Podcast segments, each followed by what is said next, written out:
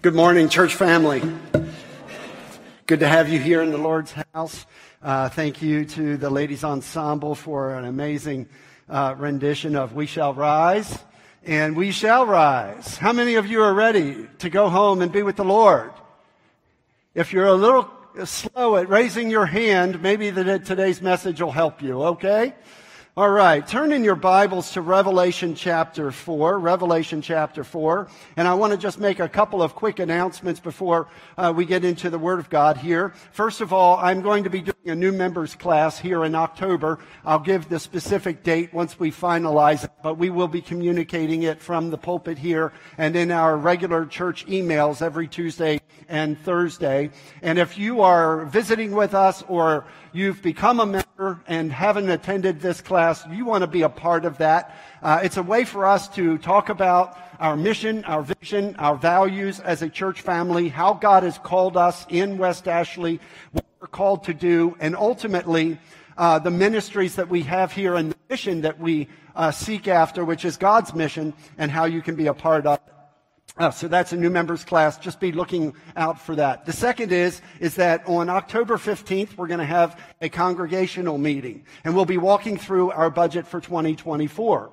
In addition to that, we are going to follow the Lord's leading at beautifying the Lord's house here at Ashley River and we call it Faith Forward. Faith Forward Restoration Campaign. We want to restore our facilities here at Ashley River to glorify our God. And so we've got a very ambitious uh, opportunity for us to join God in what He is doing and to beautify His house. Uh, I'm reminded of the passage in Haggai where Haggai called out to the people and he said, ultimately, the Lord has been and his house has been neglected and we don't want it to be neglected. So with that, I'm kind of going in and out here. So if you'll just put me on the pulpit mic, I'll be good. Okay? All right, so with that, um, turn in your Bibles, Revelation chapter 4. In your Pew Bible, it's 1194. Stand with me. I'm just going to read the first two verses of that chapter, and then we're going to work our way through. This is the word of the Lord. After this, I looked, and there before me was a door standing open in heaven. And the voice I had first heard speaking to me like a trumpet said, Come up here, and I will show you what must take place after this. At once I was in the Spirit, and there before me was a throne in heaven with someone sitting on it. Father, this is your word. And Lord, as we look at these two chapters today, I pray that you will help our hearts and our minds to understand the glory of your throne room in heaven. But more importantly, the, the glory of you, our heavenly Father, seated on the uh, on the throne, high and lifted up, and of the Lamb who is in the center of the throne, who himself laid down his life for all humanity, that whoever believes in him shall not perish, but have eternal life, and receive that same invitation that John received in 95 AD when he, when the Lord himself said, come up here and I will tell you what must take place after this. We pray this in Jesus' name and for his sake. Amen. Amen. You know, as we think about this particular part of Revelation, as you remember, uh, three weeks ago, we were in Revelation chapter 1, and we looked at the majestic vision of Jesus Christ that John saw. And then, of course, we also saw in that first week the natural outline of Revelation the natural outline of Revelation. And that is, is that eh, there is a, Jesus tells John, write down the things which you have seen, the things which are, and the things which must take place after this. And so there's a three parts of Revelation. The second week, we looked at the seven churches in Revelation chapters two and three. So the first chapter of Revelation is the things which you have seen, the second and third chapter are the things which are. And then we see here in chapter four that, in fact, Jesus tells John, now I will show you what must take place after this. And so we understand that chapter 4 begins, it begins the third and final section of Revelation. Now, last week I took us to Daniel chapter 9, and the reason I took us there is because we needed to understand God's timetable for Israel. And we found out what that timetable was. And in fact, the timetable is this. Daniel's prophecy of chapter 9 says that the Israelite people, there are 490 years determined for Israel. And we know that from the going of the decree to restore and rebuild Jerusalem until the Messiah, 483 of those 490 years had already transpired. And then we enter into what's known as the church age. And that's what we're in now. We're in what's referred to as the church age. This is when Jesus himself opens up the gospel to not just Jew, but Gentile as well. The entire New Testament, Paul is articulating the fact that God has opened up the beautiful salvation of Jesus Christ to all people. And so we see that there. And of course, this seven final years that still remains is yet future. And so from 483 to 490 is what's known as the tribulation. And the tribulation is that period of time known as Jacob's trouble. The reason it's called Jacob's trouble in the Bible is because Jacob, of course, is the father of the 12 tribes of Israel. And so it makes sense that this is the time of Jacob's trouble, the final seven years of the 490 years determined for Israel. And so today I want us to just look at this timeline. Remember, Christ, of course, was crucified and raised again at his first coming, and now we're in the church age. The next event to happen is what we call an imminent event, an event that is going to happen without any notice. It's referred to as the rapture. Now, some don't believe that a rapture is going to happen, or they believe it's going to happen at the same time as the second coming of Christ. Most scholars today would argue no, it's the fact that Jesus is going to come and gather his church together. Those who have already died and those who are remaining and still alive will be gathered with them in the air to meet, the, uh, meet Jesus in the air in the clouds. We're going to look at a few of the New Testament passages that actually speak to that. And then, of course, we, after the rapture, notice there's a little bit of a gap there between the rapture and the tribulation period. I intentionally made it that way because we don't necessarily know scripturally that the rapture, once it occurs, immediately ushers in the tribulation. We don't know that. Biblically, you can't point to a passage of scripture that says that as soon as the rapture happens, the tribulation begins. And so there's a gap there. We have no idea how long. It could be a year, could be two years, could be five years, ten years. We don't know. All we know is that if you are in Christ, you will be raptured. And then, of course, there's a seven year tribulation. This is Daniel's 70th week. And many times in Scripture, it's referred to as the first three and a half years plus the second three and a half years. And then, of course, during this 70th week of Daniel, there are three series of judgments that begin in chapter 6 and run all the way to chapter 18. They are the seven seals, the seven trumpets, and the seven bowls. And then Christ will come again. For those who wonder if Christ is going to come again, there is no doubt there are over 300 references in the New Testament to Jesus Christ coming again.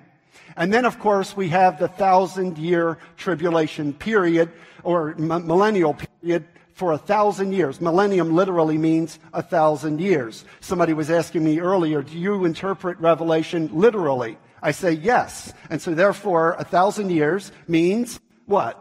A thousand years. That's how I take it.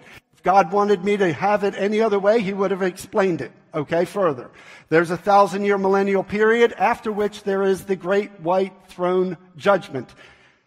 People in this world need to know that God is going to judge them. Everyone will appear before the throne of God, either at the Bema seat judgment, referred to in 2 Corinthians chapter 5 verse 10, which is for believers. It's the Christ judgment or at the final judgment before the throne of God. And then finally, we enter into eternity. And of course, we all want to get to Revelation 21 and 22 when we are ushered into eternal life with God forever. And that's a long time, just so you know.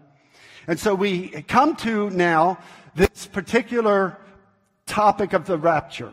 I just read these two verses and he says, after this I looked. Now let me make sure everybody's clear.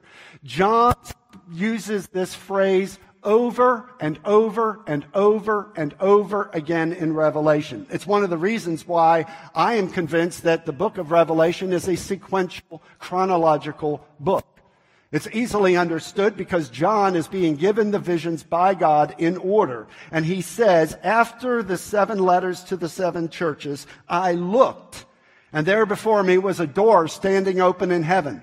Okay. And so a lot of people believe that John here, who is told by Jesus, come here and I will show you what must take place after this, is really, he is a type or a pattern of the church of the, revel- of the rapture of the church. And there are four views of the rapture. The first one is this. It's called a pre-tribulational rapture.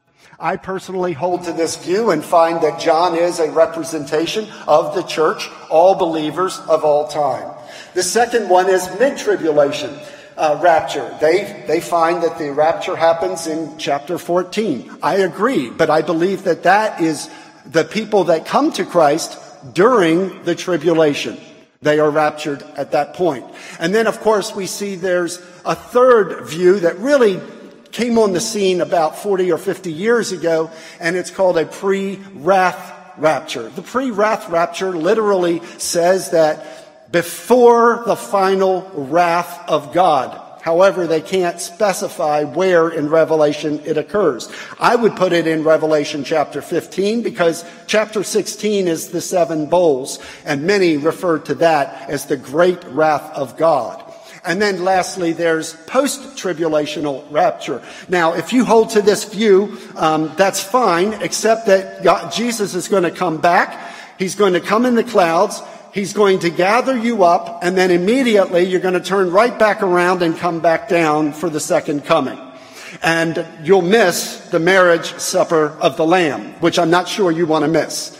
Um, but that's a post-tribulational rapture. So I hold to the pre-trib, uh, pre-trib, um, uh, pre-millennial view. Okay. So with that, the rapture is really the there's three passages in the New Testament that I want to turn our attention to. There's several more, but the first one is in 1 Thessalonians chapter 4 verses 16 and 17. Look at what it says there on the screen. For the Lord himself will come down from heaven.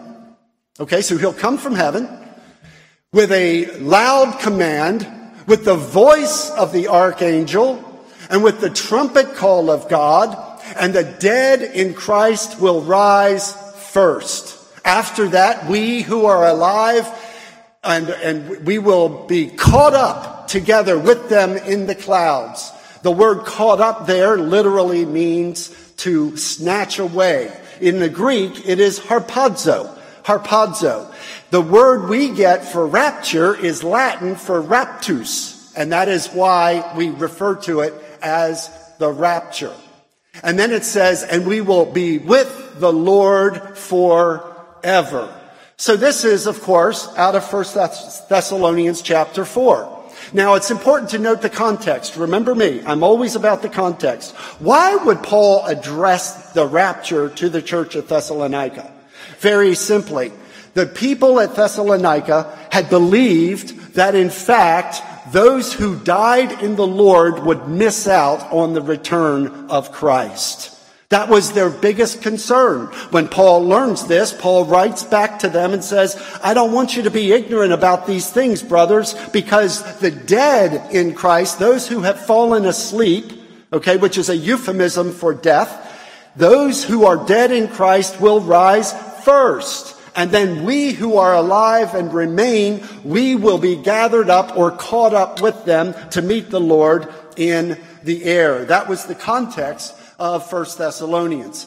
The second one is in John chapter 14. And if you've ever been to a funeral, you know these words from Jesus himself in the upper room with his disciples. What did he say? In my father's house are many rooms. I love the King James version. It says, in my father's house are many mansions. Okay. I don't know if I'm going to get a mansion or a hut, but basically I want to be with the Lord. That's what I want to be. Okay. I want to be with Jesus. And he says, if it were not so, I would have told you. And then he says this, I am going there to prepare a place for you. And if I go and prepare a place for you, I will what? Come back and take you to be with me so that you may be where I am.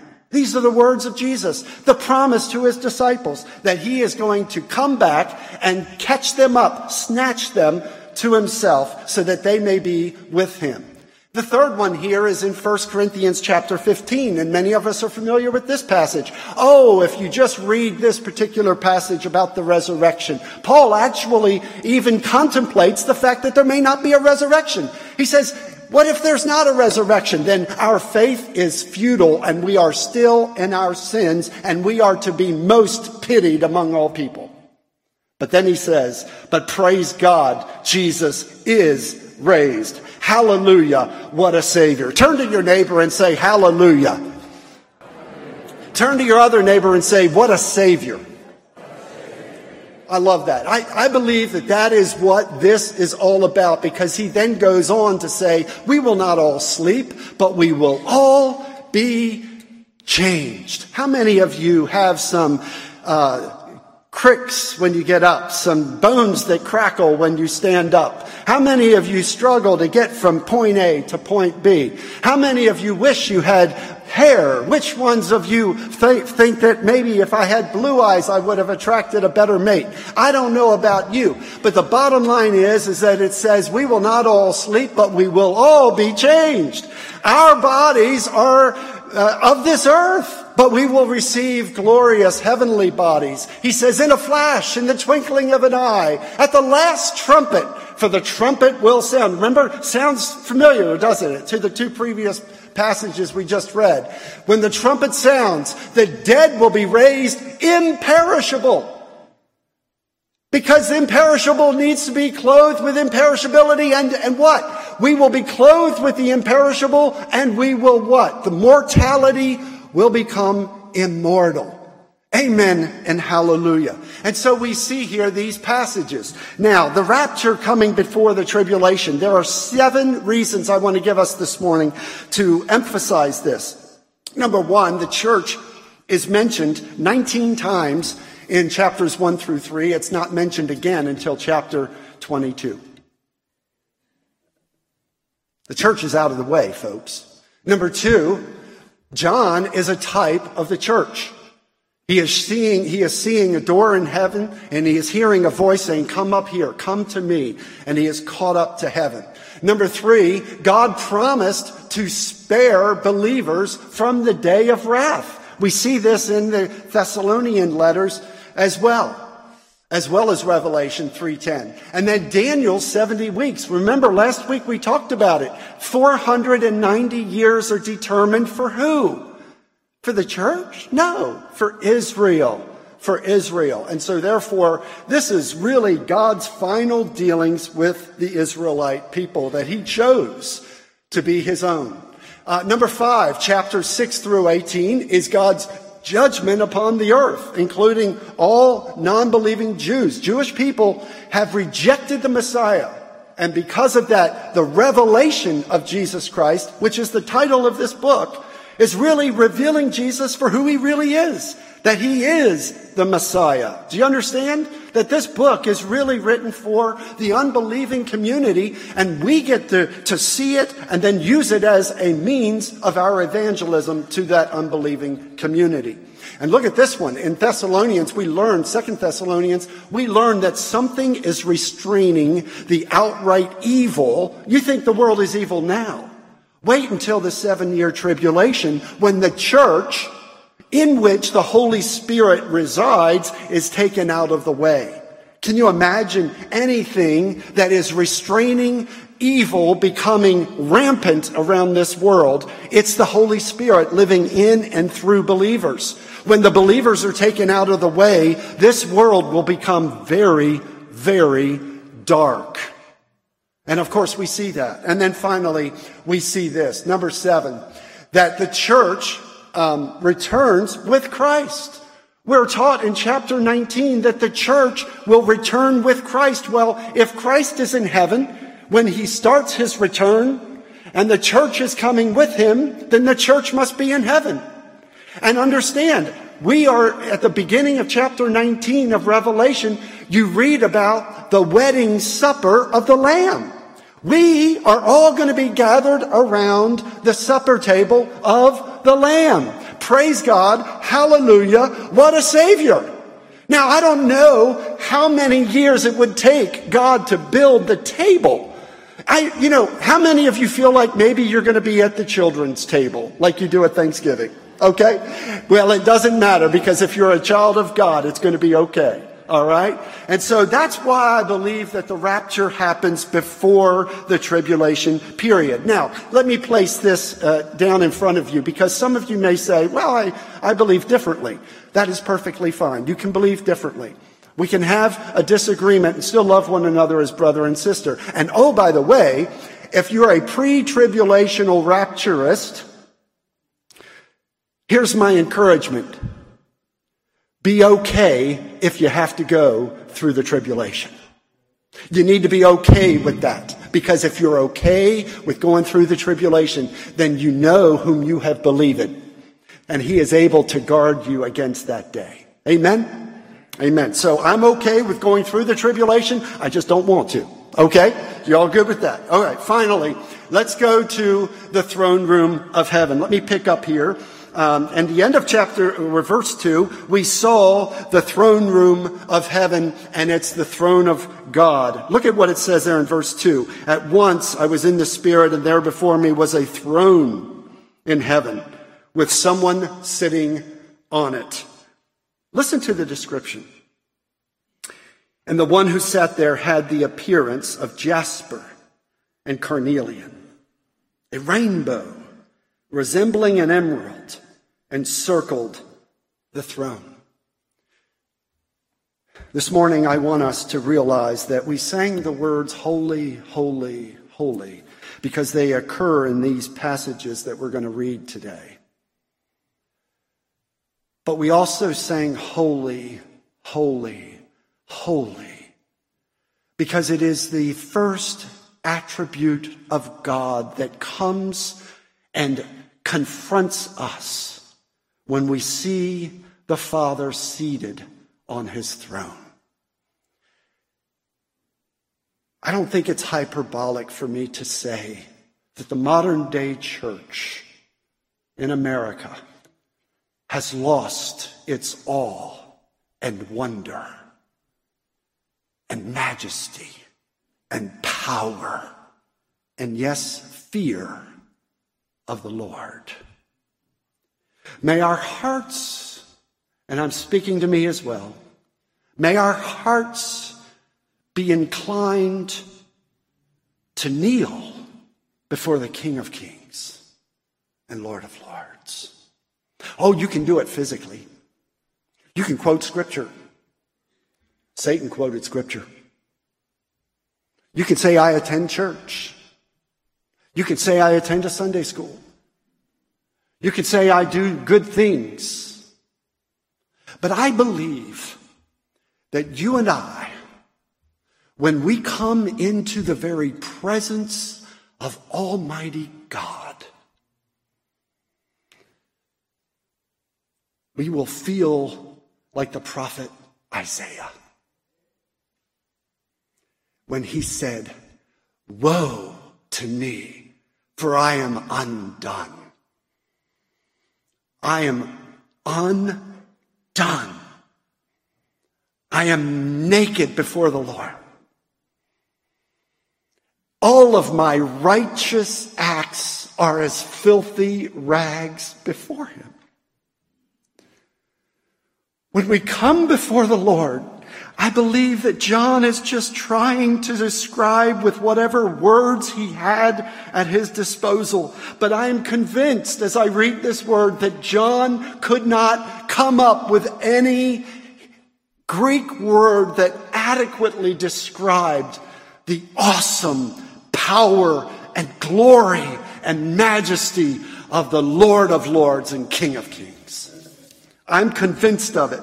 And so he's just describing it. That's why he continues to say, it's like a rainbow that would resembled an emerald. It's like carnelian. It's like jasper. It's like the most bright and glorious stones that I can possibly think of. This is our Heavenly Father seated on the throne. And then it says there in verse 4 surrounding the throne were 24 other thrones, and seated on them were 24 elders. They were dressed in white and had crowns on their heads. And from the throne came flashes of lightning, rumblings and peals of thunder.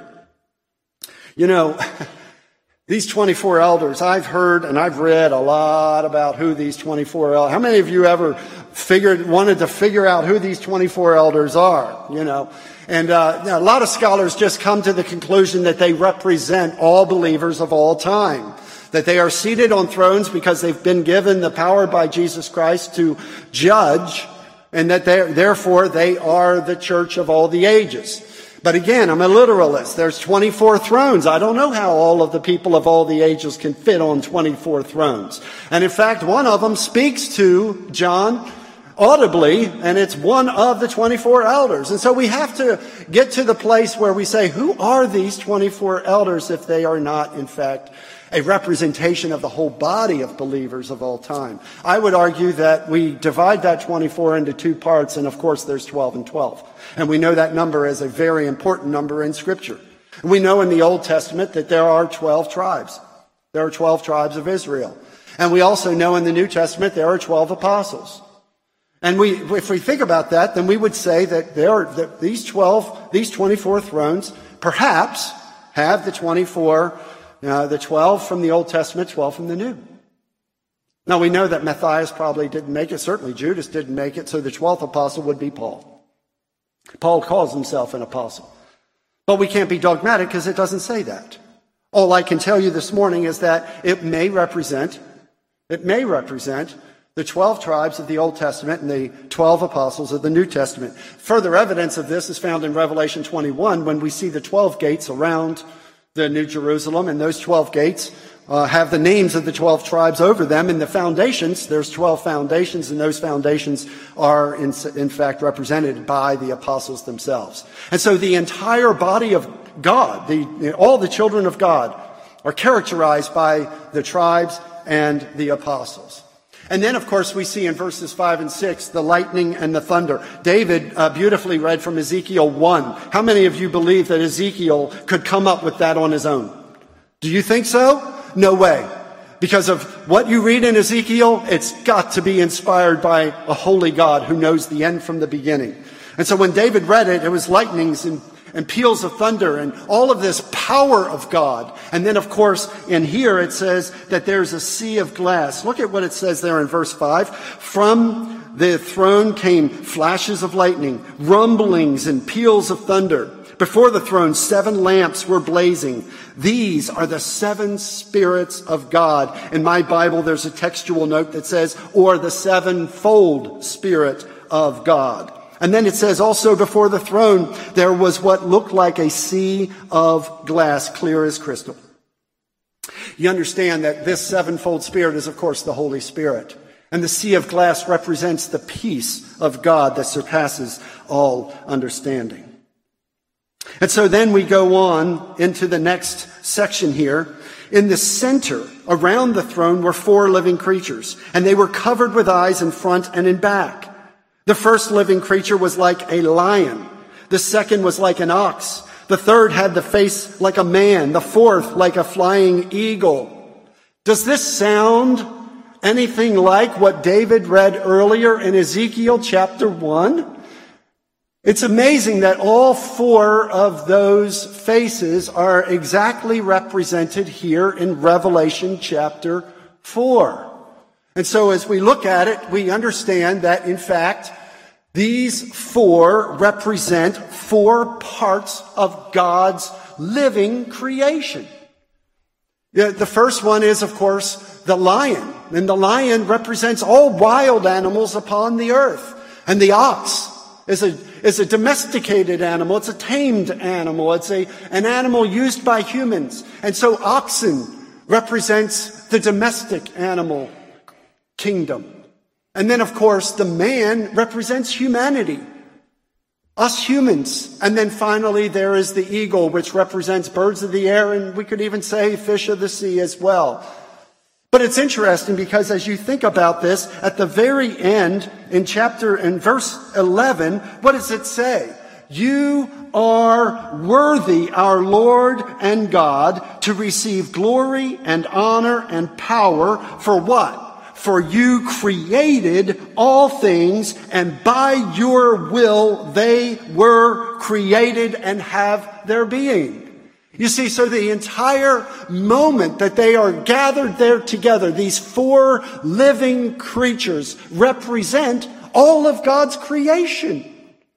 And they represent the variability of God's creative power among all living things.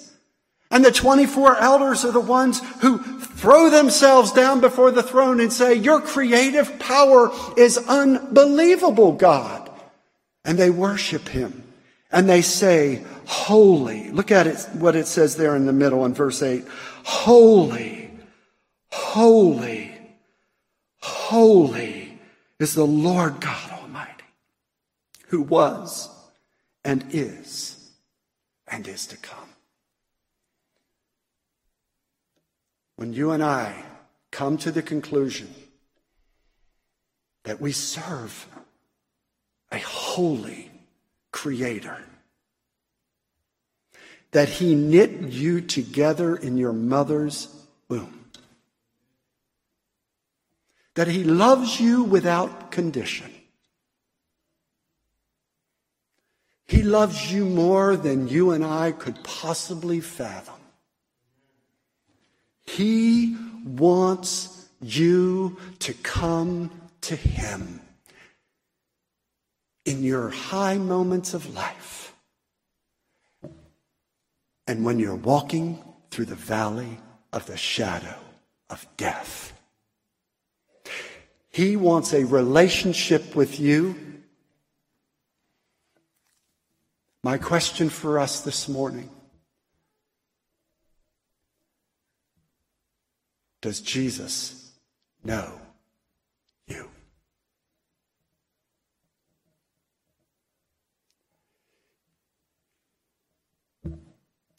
When you're in His Word, you're with Jesus. When you're in prayer, you're with Jesus. When you're worshiping, you're with Jesus. When you're showing mercy or grace or love to a fellow human being, you're with Jesus. When you're giving of your time and your talent and the treasures that He gave you the ability to collect on this earth, you're worshiping and you're serving and you're, you're standing and walking and, and being with Jesus. I'm convinced that none of us will be standing when we see the Lord Jesus. We will fall on our face. We will cast our crowns at the feet of the Lamb of Almighty God. It is that Lamb who laid down his life for your sin and for mine, for the sin of the world. He himself went to the cross and listen, he gave his life of his own will. He gave it freely. He said, Nobody takes my life. I have power to take it. I have the power to take it and leave it. I have a power to take it up again, he said. Jesus hung on that cross And as those people hurled insults at him, what did he say? Father, forgive them, for they do not know what they are doing. We have a message to tell, and the message is this Jesus is the Savior of the world. He shed his blood, he gave his body for all who would trust in him. He gave it for all, but only those who trust in him will be able to come into the throne room of heaven. Let us pray. Father, we love you. We thank you for this moment in this church service. After reading these words of your scripture, we recognize that we have the ability to come to you no matter what. You are always available. Thank you that you are ever on your throne. We praise you. We glorify you. In Jesus' name. Amen. Amen. Turn back with me to 1 Corinthians chapter 11, and we're going to observe the Lord's Supper today. And I know we're running a little long, but I hope you'll stay with us. You know, Paul wrote to the Corinthians about a lot of things, but he wanted them to understand about the Lord's Supper. And he says in verse 23, For I received from the Lord what I also passed on to you. The Lord Jesus, on the night he was betrayed, took bread, and when he had given thanks, he broke it and said, This is my body, which is for you. Don't miss that. How many times have you t- participated in the Lord's Supper? When Jesus says, My body is for you. My body is for you. And then he said, Do this in remembrance of me. Verse 25 says, In the same way, after supper, he took the cup, saying, This cup is the new covenant in my blood. Do this whenever you drink it in remembrance of me. Do you understand the covenant of God? Oh, I don't have time this morning to go through the covenantal call of God. But when you enter into a relationship with Jesus Christ, it is by his blood. It is by the covenantal blood of Jesus Christ. And then he says, For whenever you eat of this bread and drink this cup, you proclaim the Lord's death until he comes. And then, of course, he says in verse 27 and 28 that whoever eats the bread of, or drinks the cup of the Lord in an unworthy manner will be guilty of sinning against the body and the blood of the Lord. So then he says, A man ought to examine himself before he eats of the bread and drinks of the cup. We ought to examine our hearts this morning.